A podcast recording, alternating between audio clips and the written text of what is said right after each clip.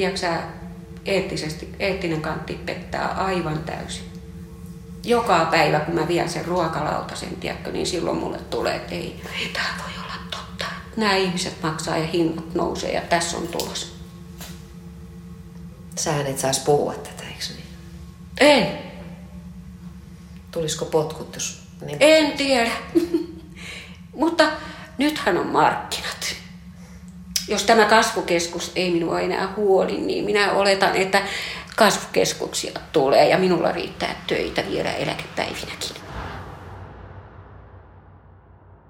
Kasvukeskus. Elämästä siellä kertovat tässä tarinassa ison vanhainkodin hoitaja, blogeaan kirjoittava nuori nainen sekä pariskunta Maija ja Matti.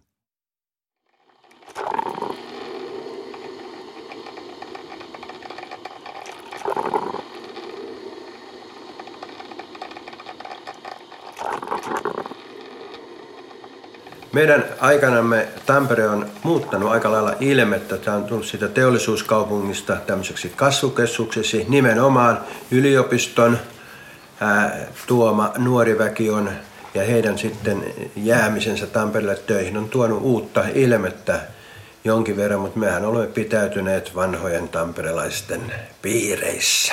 Olemmeko hieman sisäänlämpiviä, en tiedä. Tampereella on tullut tänä meidän avioliiton aikana näitä uusia kaupunginosia, Hervanta, Tesoma, Peltolampi ja ties vaikka mitä. Ja tuonut uutta nuorta väkeä paljon Tampereelle ja tuo edelleenkin. Tampere on hyvä paikka asua. Mä mietiskelin tuossa omaa äh, paljasjalkasta niin, että silloin kun mä juoksin kansakouluun tuolta Osmomäen ylitte, niin ei yhtään autoa näkynyt matkalla. Meidän talossa oli yksi auto, mies oli taksikuski, mutta esimerkiksi talon omistajalla, jossa oli sentään 24 asuntoa siinä talossa, niin hänellä ei ollut autoa. Niitä oli tosi vähän. Siellä saattoi juoksennella kaduilla ihan kuinka vaan. Ja, ja sitten tuli ne rollikat vasta, sitten ruvettiin kulkeen koulunkin semmoisella.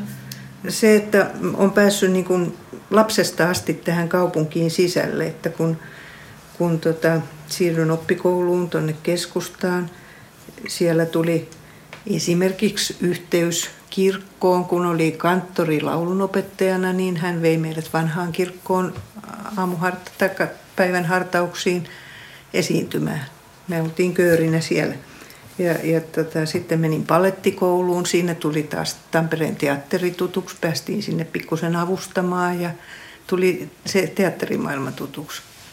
Ja sitten tota, nyt aikuisemmalla iällä, kun on noita kuvataiteita harrastanut, niin siinä, niissä yhteyksissä on tullut sitten muut kulttuurilaitokset hyvin. Ja, ja se ilmapiiri ja, ja tota, niiden toiminta, kaikki on niin tuttua.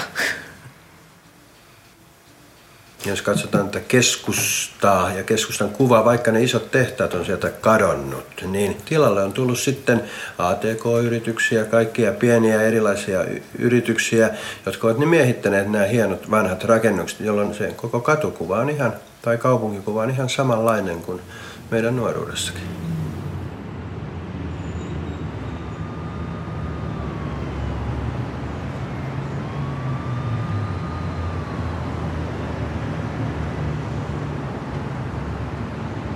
11. marraskuuta 2007 Suska täällä on taas palannut bloginsa pariini muuttohässäkästä.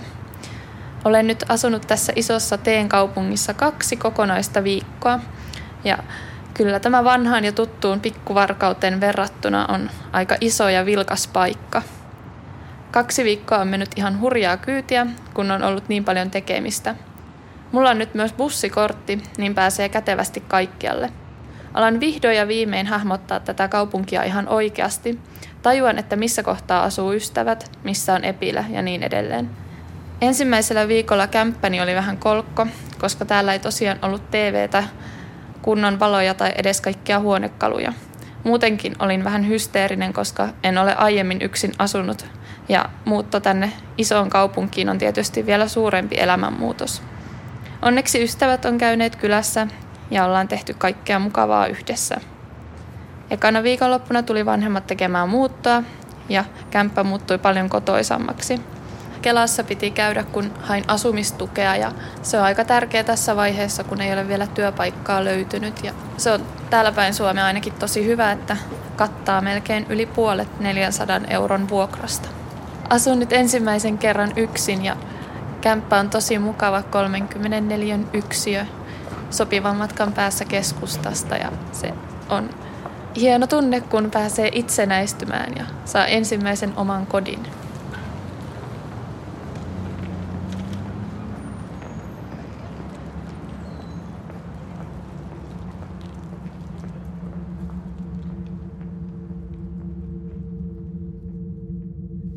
Mä olen 76 tullut erääseen kaupungin hoitokotiin, hoitolaitokseen ensin kylvettäjäksi ja siitä sitten kouluttautunut ajan mittaan. Et mä olen kyllä käynyt näin, että mä olen ollut sairaala ja kylvettäjänä ja tota, nyt sitten monet monet vuodet mielenterveyshoitajana.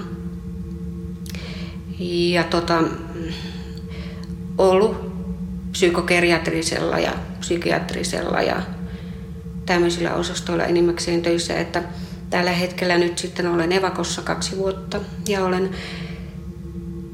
niin sanotussa vanhainkodissa hoivaosastolla, joka on muuttumassa tällä hetkellä nyt sitten kun potilaita on asukkaita väärässä paikassa, joka paikassa, niin on täälläkin, niin tota, ei voida enää puhua, että on hoivaosasto.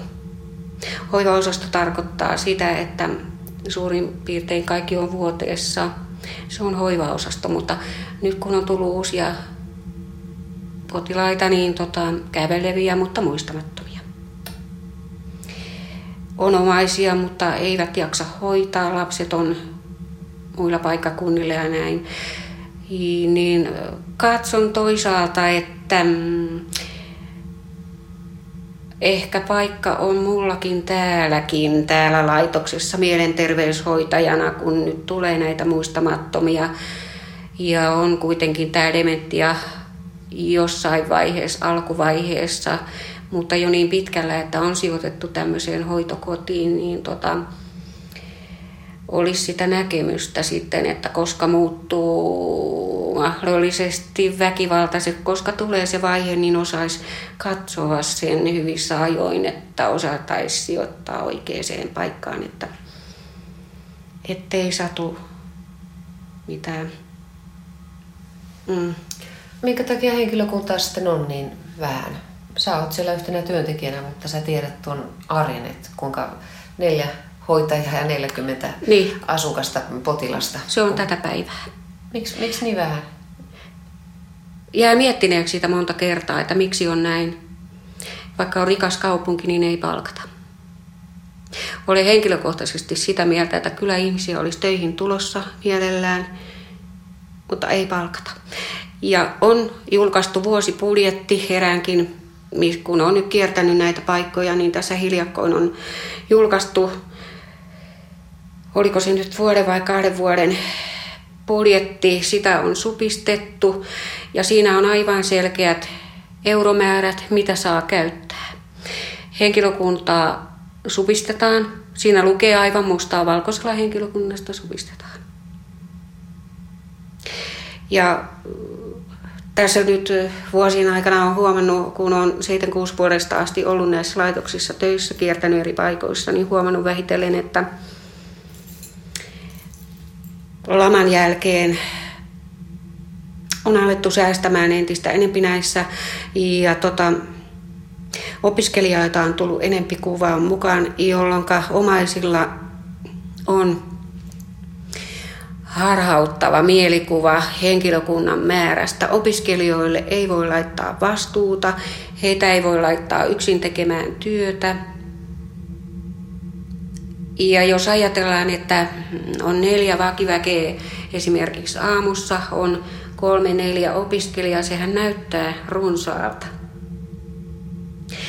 Ja sitten tänä päivänä, kun on nämä tietokoneet, omaisilla on semmoinen vääristynyt kuva jotenkin tästä asiasta, että, että me niin kuin istutaan kansliassa vaan. Ja kun on paljon opiskelijoita siinä mukana, niin meitähän on paljon ja me vaan istutaan siellä kansliassa. He eivät tule ajatelleeksi sitä, että meidän on jokaisesta kirjattava joka päivä jotakin. Ja sitten tämä opiskelijamäärä, mikä siinä on, he eivät varmaan heille ole kerrottu, että ei heille voi laittaa vastuuta. Ei he voi tehdä yksin työtä. Siinä on aina oltava vaki-ihminen mukana. Mutta se näyttää, ikään kuin olisi työntekijöitä enemmän.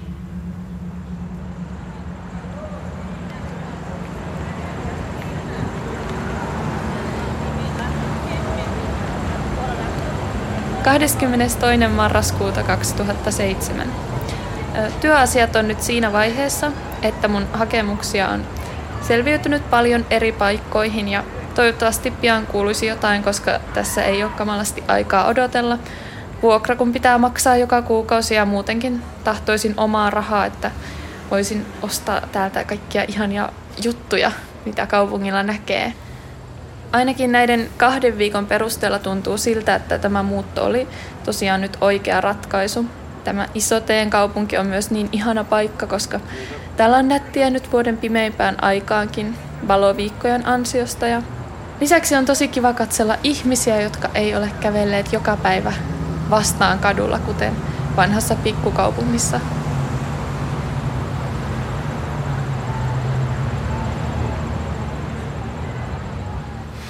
Tampere oli mm-hmm. aika lailla tämmöinen, sanoisiko vielä tämmöinen hierarkkinen järjestelmä. Meillä oli työläiset, jopa urheiluseurat oli työläisten urheiluseuroja, eli ne kuulu tähän tietenkin Tullin seurin, oli niin. TPVtä, TKTtä, Amurinpalloilijoita ja muita. Ja sitten oli taas porvareitten, jopa tehtaissa oli niin, että oli te- teknikot ja insinöörit söivät eri ruokalassa kuin tavallinen duunari. Mm. Ja tosiaan, niin kuin jo mainittiin, niin neljältä oli kauhea säpin ja kaupungissa, kun tehtaat portit aukis. Finlaysonin väkiä Suomessa kaupungin osassaan, Tampellan. Omine ja... lää- lääkäreineen, päiväkoteineen, kaikki palvelut Kyllä. oli silloin hmm. tehtaalta. Silloin kun tehtaat oli, vielä... Oli niin kuin... muuten pienemmissäkin firmoissa. Esimerkiksi trikootehdas, jossa jouluna tuotiin porsas pihaa ja se jaettiin siinä – siinä tota, työläisille. Semmoista meininkiä oikein vanhaan aikaan, tai no silloin ehkä 70 vuotta sitten.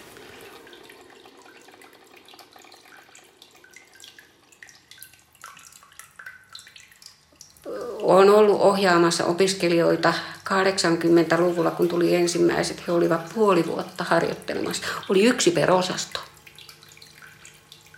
Silloin oli kunnon ruoka, se tehtiin keittiöllä joka paikassa, joka näissä laitoksissa, missä mä oon kiertänyt näissä isoissakin, niin tota, oli oma keittiö, jossa tehtiin ruoka. Mutta tämän laman jälkeen keittiösaneerauksia tehdään nyt ympäri tämän kaupungin isoissa laitoksissa. Eräskin valmistui tässä syksyllä, niin kymmenen henkilökuntaa jäsentä keittiöltä – sanottiin, tai kierrätettiin johonkin muualle, koska kallis keittiöremontti oli tehty. Niistä tuli lämmitysjakelukeittiöitä.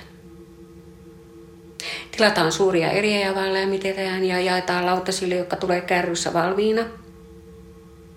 Me ei pystytä vaikuttamaan siihen, että jos potilaalla tai asukkaalla tai kuka nyt siinä sitten on, kertoo, että hänellä on nälkä, söisi vaikka enempi, me ei voida vaikuttaa, ei ole mistä ottaa tulee valmiina se ateria nykyään, siinä on kansi päällä ja, ja viimeiset saa sen aika jähtyneenä loppuviimeksi sitten. Että...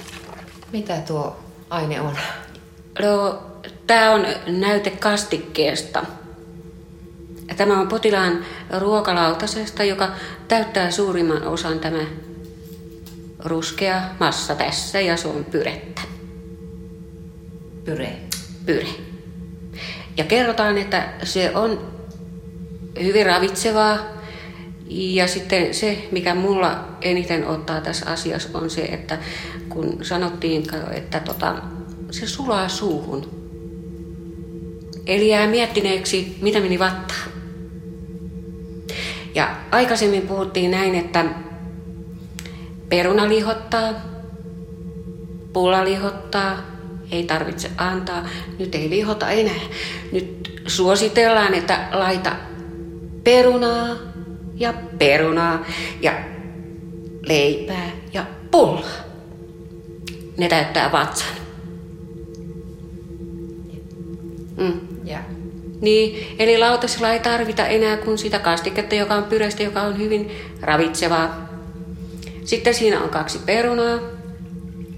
Ja joka kerta porkkana, salaatti ja kaksi ruokalusikallista. Se täyttää sitten tämän vatsan, niin sanotusti. Ja peruna. Mutta siitä pyrestä saadaan ne kaikki tarvittavat aineet. Mitä jäi vatsaan? Oletko maistanut? En. Mutta oletan, että, että kaikki nyt varmaan on maistanut tomaattipyrettä, niin tietää mistä on kysymys. Minusta ruskea möliä, möniä niin, Juuri tuo. se täyttää lautasen ja tänä päivänä, että jos ei lue ruokalistasta, että mitä sen ruoan pitäisi olla, niin ei, ei, ei todellakaan pysty kertomaan, että mitä minä olen sinulle nyt tarjoamassa. Tätä syödään tänä päivänä vanhainkodeissa. Kasvukeskuksessa, tässä kasvukeskuksessa? Tässä kasvukeskuksessa ja näin näillä näkymin kolmen vuoden ajan vähintään. Tästä on tehty sopimus suurien tuottajien kanssa, että kaksi suurta tuottajaa, jotka tuottaa näitä. Se on edullista tuottamista. Ja kuitenkin ihmiset maksaa täydestä ruoasta, joista kuitenkaan ei lautasellaan näe. Ja nyt kun on isot tuotantolaitokset kyseessä, sä tilaat kerran kuussa, niin sä saat sen, minkä sä sieltä saat. Siihen ei voi tehdä mitään poikkeuksia, se on sitä, mitä tulee. Ja on tavattu ihan roskia salateissa, että on ollut puunoksia ja on ollut isoja luunpalasia on ollut ruuassa ja tämmöistä on. Että jos on hampaat, jos ajatellaan, että jos hän syö vaikka itse ja tulee tämmöinen aika hampaan kokoinenkin luunpala, niin voi lukehtua kamalaa sanoa, mutta näin on.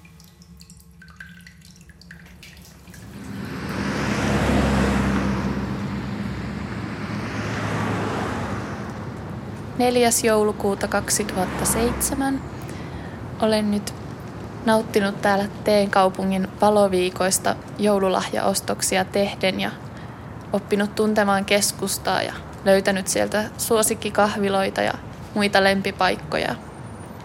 Vanhan kaupungin kolmen piskuisen baarin sijaan on aika iso muutos tulla tänne ja mukava löytää enemmän omanhenkisiä paikkoja, mutta sen vastapainoksi huomaa myös muiden alakulttuurien saavan täällä enemmän tilaa ja bussipysäkillä bussia odotellessa saan ihailla vastapäisen talon seinään maalattua alastonta naista, koska ilmeisesti nämä niin sanotut tissibaarit ovat myös täällä suosiossa, mitä en oikein itse voi ymmärtää. No, kulttuurisokin lisäksi olen saanut töitä työharjoittelupaikan iltapäiväkerhosta ja odotan innolla, että pääsen joulun jälkeen aloittamaan siellä ja ei tarvitse vanhemmilta enää kaikkia rahoja kinuta. tämän yliopiston tuoma eh, virkistys oli myös sitten teknisen yliopiston tuo, tulo toi vielä enemmän tämmöistä työpaikkaa. Koska ne, tota, ne insinöörit, jotka tätä valmistuvat, ne perustuvat omia pieniä yrityksiä, on hervota täynnä. On, mun mielestä on tullut niin enemmän nuoria ihmisiä, yrittelijöitä ihmisiä, mutta mä että tämä kaupunkikuva niin, ja oma elämä, niin onko se nyt paljon miksikään muuttunut? Pikkuhiljaa mennyt vähän parempaa ja on enemmän tämmöistä mahdollista hyvää, mutta onko sitten niin hirveästi? Paha sanoa, olisiko se ilme vähän iloisempi? Se oli jotenkin se kova työtahti ja, ja rankka, siis fyysisesti raskas työ, niin ihmiset oli niin kuin vähän semmoisia masentuneen näköisiä, kun ne meni niin kuin kauhealla kiireellä kauppaan, kauhealla kiireellä kotiin, mm. kauhealla kiireellä töihin. Että niin kuin ihmiset on vähän mm, vapaamman olosia nykyään. Hmm. No liikenne kasvaa. Ihmiset siirtyy. Me aina ihmetellään, miksi hervantalaisten täytyy mennä Ylöjärvelle töihin ja, ja miksi Piispalasta mennään Kangasalle. Sitten kaikkien täytyy mennä ristiin keskustan läpi, kun Tampere on tässä kapealla kannaksella, että, että kaikki nämä lähialueet joutuu sen kannaksen ylittämään, kun ne vaihtaa puolta.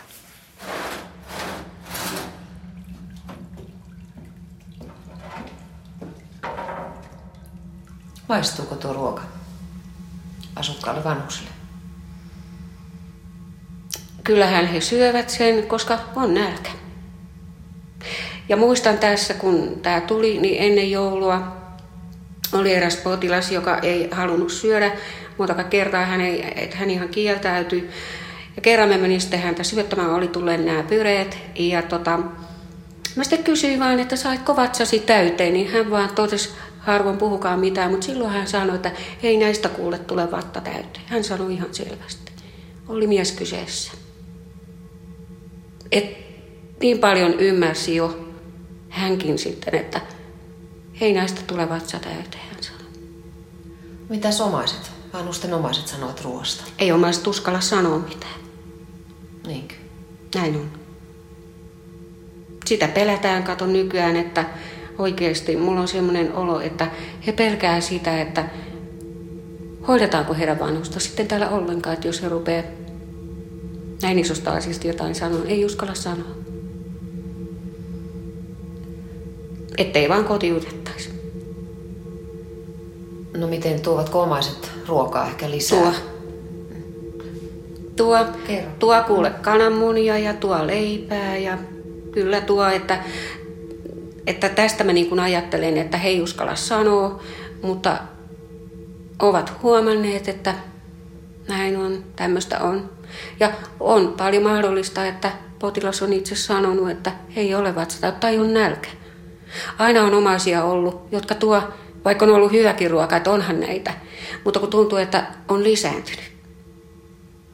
Että kun on tämmöisiä omaisia, jotka on mukana siinä, että syöttävät puolisoansa tai äitiänsä tai isänsä tulevat syöttämään joka päivä, niin olen huomannut, että lisääntyvässä määrin tämmöiset ihmiset, jotka jo ennen tuonut, niin nyt tuo. Mitenkäs, onko asukkailla vanhuksilla itsellä mahdollisuus ostaa sen ruokaa? Jääkö rahaa toisella? Toisilla on ja toisilla ei. Siis periaatteessahan ihmiselle pitäisi jäädä oliko se 80 euroa kuussa, mutta näinhän ei aina ole.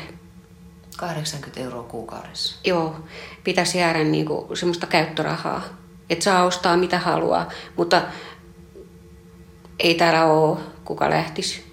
Ei ole henkilökuntaa, kenen kanssa voisi mennä. Ja oli tässä hyvä esimerkki, että toin eräälle ihmiselle mustaa makkaraa, kun hän tykkäsi niin sitä ei olisikaan saanut laittaa talon jääkaappiin, mutta mä sanoin, että siis tämähän on ihan mahdotonta, että tähän laitetaan, että ei tämä ihminen voi syödä kolmen euron edes niin kuin puolta kiloa tätä makkaraa kerralla, että kyllä se täytyy, että kyllä mä hoidan sen siitä, että aina kun mä oon täällä, niin mä annan hänelle siitä pätkän. Että eihän voi olla niin, että jos henkilökunta tuo omalle potilaalleen ruokaa, jos hän tykkää jostakin, ettei sitä saa laittaa jääkaappiin sitten sen sai laittaa Ja sitten hän sai sitä mustaa makkaraa aina kun mä menin niin pätkän.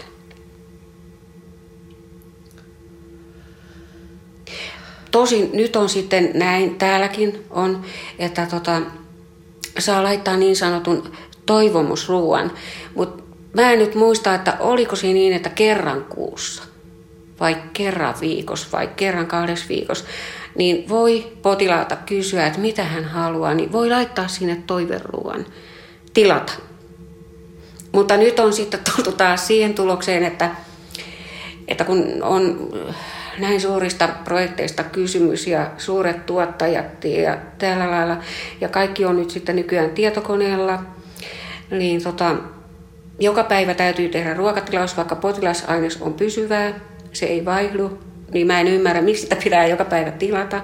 Ja sitten kun siellä ei lueta, että meillä yhdenkin potilaan kunto heikkeni niin paljon, että kun hän söi itse, niin hänen seuraavana päivänä enää syönyt itse, hänen piti syöttää.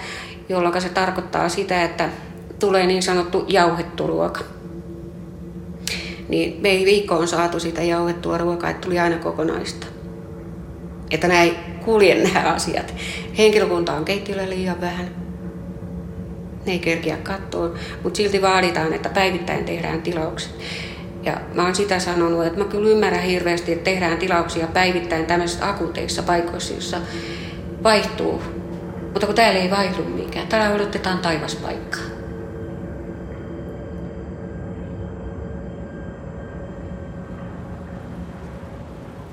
Kahdeskymmeneskolmas joulukuuta 2007.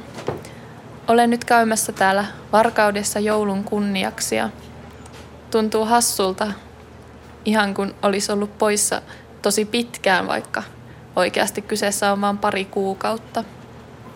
Varkauteen tullessa ensimmäisenä kysyin isältäni, että missä täällä on kaikki autot ja liikenne. Ja vastaus oli, että eihän sitä täällä normaalistikaan ole enemmän. Tässä selvä huomio siitä, että kasvukeskuksessa saattaa olla vähän enemmän elämää kuin täällä Itä-Suomessa, mutta siitä huolimatta oli tosi mukava tulla jouluksi kotiin ja nähdä perhe ja ystävät. Työn alku tammikuussa kasvukeskuksessa jännittää, mutta muuten keskityn joulun viettoon.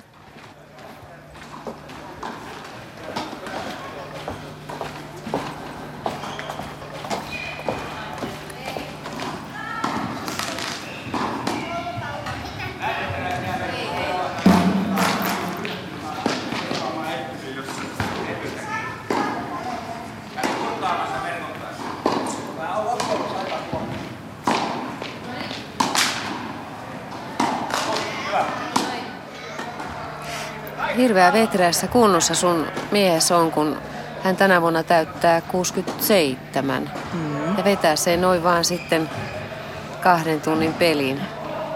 Se on aika rankkaa. Veikkaisin, että taitavat kaikki nuo kaverukset olla siis yli 60 mm, No juuri, juuri ja juuri.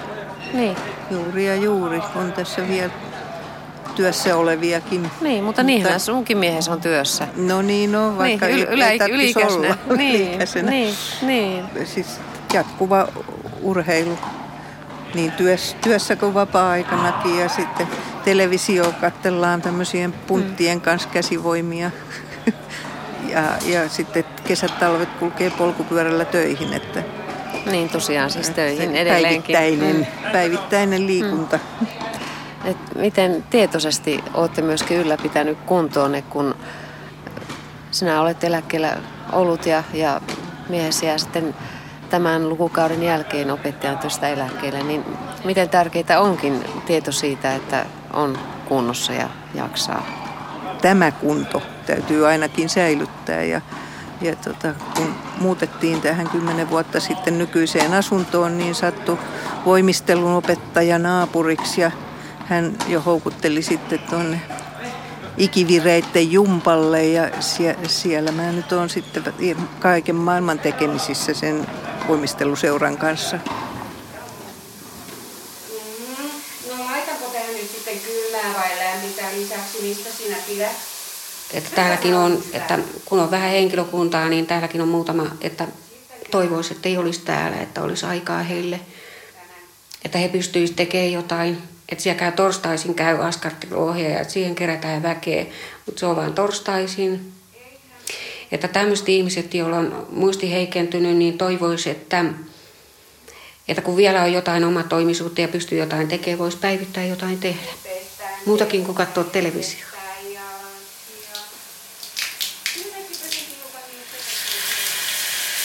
Tämä on tämmöistä, että asukashan käy sulkussa. Ja kun henkilökuntaa on vähän, niin asukkaita eikä kuivia ihmisiä välttämättä tarvitse viikoittain testakään, mutta on ihmisiä, jotka hikoo, pitäisi pestä vähintään kerran viikossa. On niin vähän väkeä, että ei aina ehdi.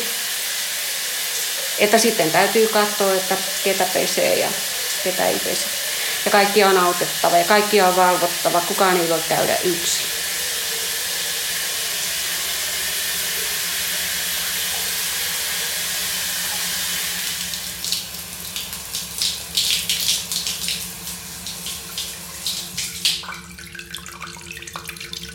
Kaikkia vanhuksia ei välttämättä voi edes kerran viikossa pestä. Se on totuutta tänä päivänä. Ei ole henkilökuntaa riittävästi.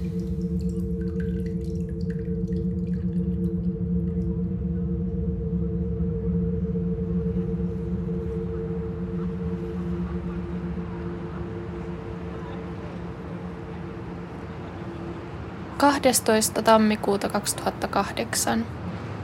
Tulvaisaa tammikuuta ja hyvää uutta vuotta 2008. Mahtava talvi, ei voi muuta sanoa. Kestihän sitä viikon. Nyt näyttää loskan ansiosta taas tutulta ja turvaisalta lokakuulta. No, ilmoista viisi. Aloitin maanantaina työt iltapäiväkerhossa. Työkaverit on tosi mukavia ja lapsien kanssa ollaan tultu hyvin toimeen. Aika hassua, että työporukostakin suurin osa on kotoisin muualta, Teen kaupunki on näköjään houkutellut tehokkaasti opiskeluja työpaikkojen vuoksi.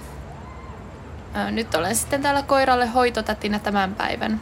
Väsymys painaa, koska yksin asuminen on rankempaa luonnollisesti nyt, kun työ vie päivästä monta tuntia. Palailen blogin pariin palavamman tekstin kanssa sitten, kun löydän jostain energiaa.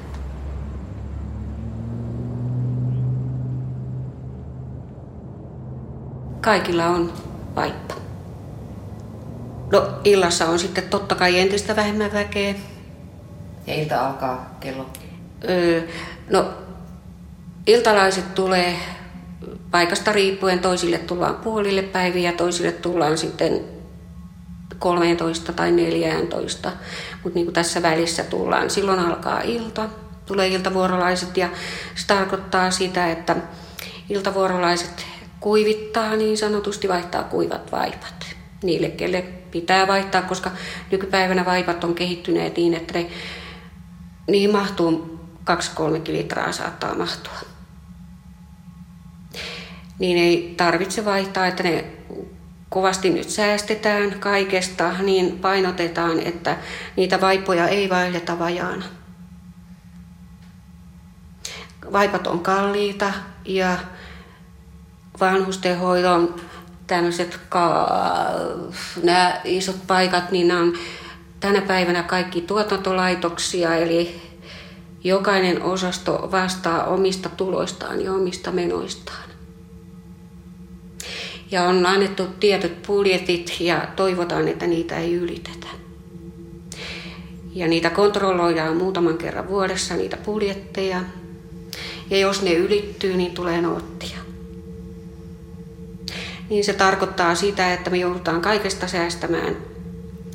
Ihan kaikesta säästämään. Ihan kaikesta. Ja joskus on kurjaa se, että kun omainen on tarkka ja katsoo vaikka vaipan ja toivoisi, että vaihdetaan, no, on olo sanoa, että kun ei ole vielä täynnä. Mm, että tänne mahtuu vielä.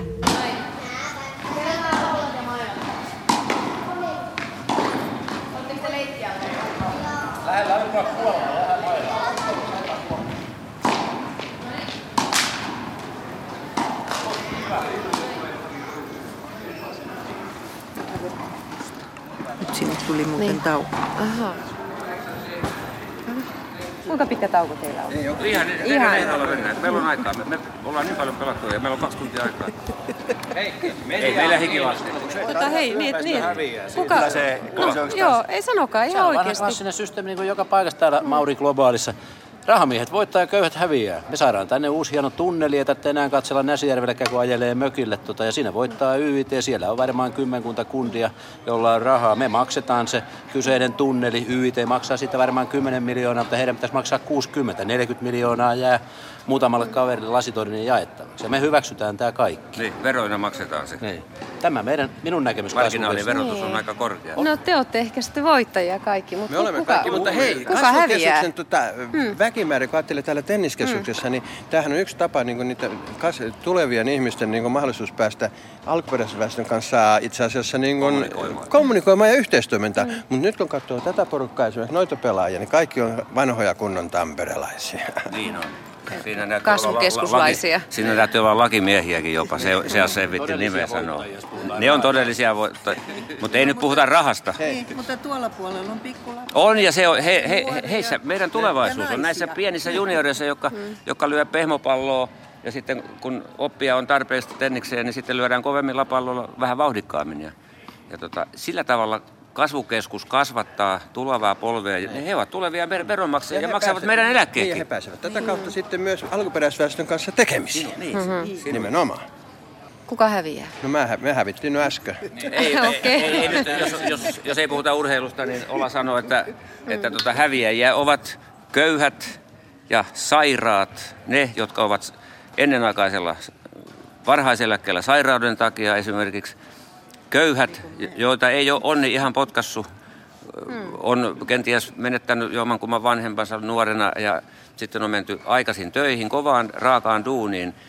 He, heitä, heitä on siinä mielessä sääliminen, että heillä on pienet tulot ja, ja niistä pienistäkin tuloista pitää maksaa veroa. Ja, ja nyt kun ajatellaan, että Olakin sanoi, että herrat pors, pors, porskuttaa ja rahan merkitys korostuu, niin se raha tulee rahaluokse, mutta sanokaa mulle tempu, millä, millä saadaan sitä rahaa pikkusen tasapuolisemmin jaettua myöskin sille huonommalle osapuolelle, sille häviäjälle.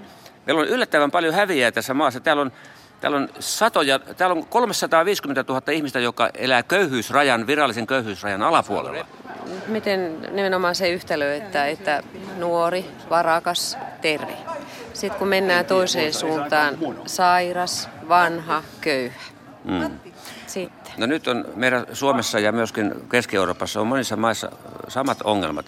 Terveydenhuollon kustannuskriisi, kustannusrakenne on muuttunut semmoiseen, että terveydenhuollossa ei ole riittävästi rahaa, valtio ei satsaa riittävästi, meidän poliitikot ei ymmärrä sitä, että tämä maa kärsii, sairaat kärsii. Nyt on niin, että meillä on kaksi kilpailevaa, eh, jotkut näsävisaat sanoo, että ei ne kilpaile, vaan ne täydentävät toisiaan. Meillä on yksityinen terveydenhuoltojärjestelmä mukaan kaikki privaatit asemat. Hmm. Ja sitten meillä on kunnallinen eh, järjestelmä mukaan sairaat ja, sairaalat ja terveyskeskukset. Niin ei, näiden, ei nämä saisi kilpailla keskenään, vaan pitää antaa köyhillekin mahdollisuus sillä tavalla, että se kunnallinen puolikin systeemi toimisi sillä tavalla, että pienellä poliklinikan maksulla päästäisiin ajoissa tutkimuksiin, mutta esimerkiksi magneettikuvaukseen on Tampereella kunnalliselle puolella yhden vuoden jonot. Mm. Ajatelkaa mm. syöpäpotilasta, joka kärsii syöpää yhden vuoden. Jos sillä on persitaskussa rahaa, mm. niin se, se menee privaattiin ja se pääsee kolmen päivän varoitusajalla mm. yksityiseen magneettitutkimukseen. Ja silloin paljastuu tauti, joka voidaan hoitaa, kun se ajoissa löydetään. Mutta entäs kun on vanha ja köyhä niistä ja ei Pidä, niistä ei mm. näköjään pidä kukaan huolta. Mm. Niiden kuolemaa kaikki odottaa, e- että päästäisiin tekemään rahallista tulosta, ettei mm. tarvitse sitä missään vanhankodissa hoitaa. Mm. Että Kyllähän... pistetään niille rauhoittavia lääkkeitä ja sanotaan, mm. sanotaan nuku, nuku mummo, nuku mummo. Se on aika paljon talokohtaista tällä hetkellä, että niin sanotusti säästetään kaikessa. Että näissä, missä mä oon kiertänyt, niin jos on psykogeriatrinen, niin siellä on aika paljon käytössä tällä hetkellä. Mutta se tarkoittaa myöskin sitä, että se on potilasturvallisuutta tässä kohtaa, kun on vähän henkilökuntaa, niin on annettava lääkkeitä, koska tietyssä vaiheessa Alzheimerin ja dementikoille niin tulee tämä väkivaltakohta. Ja jos ajatellaan, että onko sitten 30 vai 40 tai yli 40 potilaan osastoja, ja siellä on osa väkivaltaisia ja osa ei pysty puolustautumaan, niin kuin äsken tuossa sanoin, että ihmiset ei ole oikeilla paikoilla tällä hetkellä, että niitä sijoitetaan ihan miten sattuu. Että on ikäviä tapauksia tullut, että kun ei ole henkilökuntaa valvomassa ja lääkitystä joissakin paikoissa ei anneta sen mukaisesti, mitä se kuuluisi olla, niin tulee tämmöisiä tilanteita, väkivaltatilanteita potilaiden kesken, kun ei jouda siihen väliin. Ja sitten jos ollaan ihan raskaalla osastolla, jossa on suurin osa levottomia ja väkivaltaisia, niin siellä on pakko käyttää lääkkeitä enemmän. Mutta se, että aikaisin laitetaan sitten nukkumaan, että iltavuorolaiset kun tulee, niin alkaa laittamaan, että aamuvuorolaiset on pukenut nätisti ihmiset. Viimeiset siinä 11 aikaa, niin sitten kun tulee kolmen kierto, niin sitten ruvetaan purkamaan. Eli mihin aikaan sitten esimerkiksi nyt sillä osastolla vanhainkodissa, missä olet töissä, mihin aikaan asukkaat, potilaat laitetaan nukkumaan vuoteeseen? No tota, suurin osahan siellä nyt tällä hetkellä on koko ajan 24 tuntia, mutta nämä, jotka siellä kävelee, niin iltapala jaetaan tuossa kuuden ja seitsemän välissä. Siinä. Että on suosittu, sillä tehdään, että niin kuin jos lähdetään niin vaikka nyt puoli seitsemän, niin kaikille jaetaan jo sitten vuoteeseen tämä iltapala, joka mehukeitto usein on, tai jogurtti.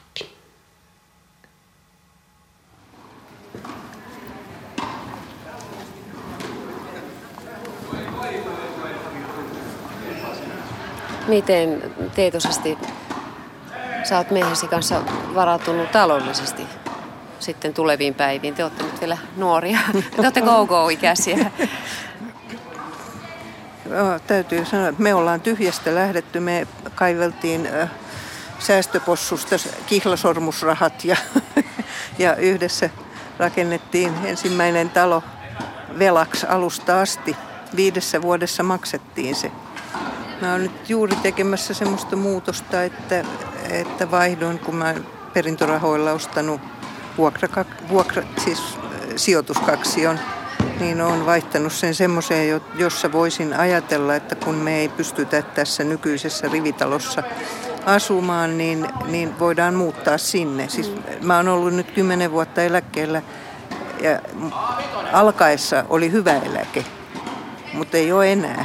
Kun se nousee 2 prosenttia vuodessa ja kaikki muu nousee mm. paljon enempi, mm. niin se on niin kuin pienenee, pienenee koko ajan suhteessa pienenee, niin silloin tota, tämmöinen vuokratulo sen täytteenä, mä oon sitä nauttinut 20 vuotta nyt, mm. niin sitten mä pysyn niin kuin, ihmisten kirjoissa tulojen suhteen ja, ja se tosiaan sitten, että jos me muutetaan siihen mun nykyiseen pienempään asuntoon, niin me voidaan hankkia toinen tulonlähde ja silti meille jää rahaa käyttöön. Että yksin en sillä eläkkeellä, pelkällä sillä eläkkeellä ei kerta kaikkiaan tulisi toimeen.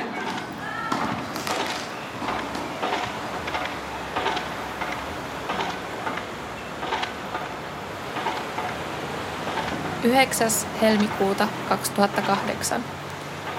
Nyt kuuluu vähän kurjaa. Sairastuin kamalaan flunssaan ja tarvitsin pikaisesti sairastodistuksen. Onneksi pääsin lopulta omalääkäriasemalle, vaikka ajanvaraus toimiikin täällä aika eri tavalla kuin Varkaudessa. Töissä sujuu edelleen hyvin ja muutenkin tien kaupunki käy koko ajan tutummaksi ja pienemmäksi. Olenhan nyt asunut täällä jo kaksi kuukautta. Arki on alkanut osoittautua täällä aika samanlaiseksi kuin missä tahansa muuallakin. Olen myös alkanut nurisemaan jo 10 minuutin bussin odotusajasta, vaikka vielä vuosi sitten olin tottunut, että bussin odotus saattaa kestää tunninkin. Mutta ehkä tämä pieni purnaus kertoo sitten kotiutumisesta.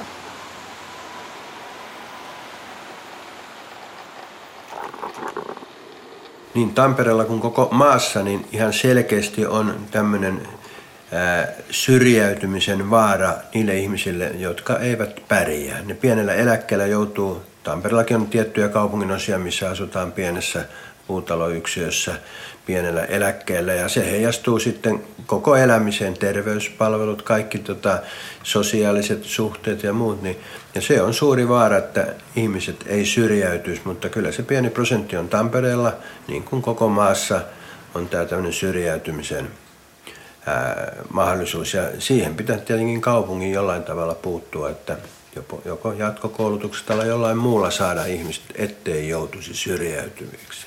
Ja tämä täytyy lähteä ihan jo kouluajalta liikkeelle, se, että ihmiset saataisiin niin tähän ehkä kovaan yhteiskuntaan.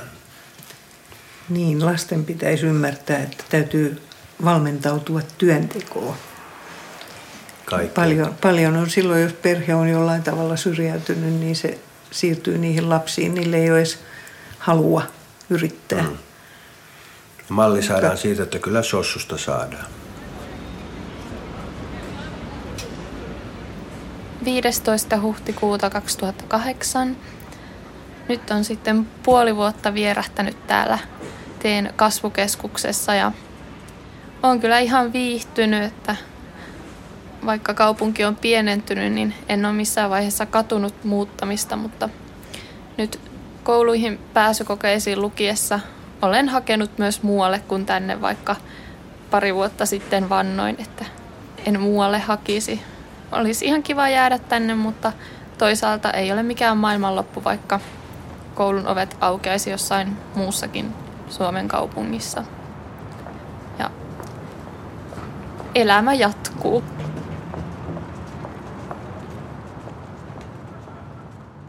Terveys on kai se ykkösasia, että pysyisi terveenä, paikat kunnossa ja sitten toisella, niin kuin jo toi sanoi siitä, että tunnelmat on sitten lähinnä tuolla lapsilla ja sitten meidän pienillä lapsenlapsilla menisi mahdollisimman hyvin. Ja ne muistelisi meitä aina silloin tällä.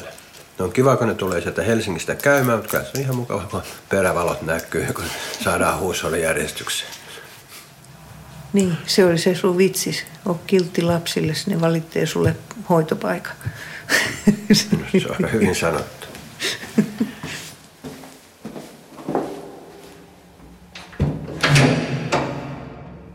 Tässä kasvukeskuksessa on rahaa. Kassa on ylijäämäinen. Tämä on rikas kaupunki. Kenen arvolla tässä kasvukeskuksessa näitä asioita päätetään? Niin. Väkisin tulee mieleen, että täällä määrää vain raha. Me halutaan tehdä kunnon työtä ja kun niin kuin on aikaisemmin sanonut, nämä ihmiset on tavattoman arvokkaita, ketä me tänä päivänä hoidetaan. Heille toivoisi paremman hoidon kuin mitä he saavat.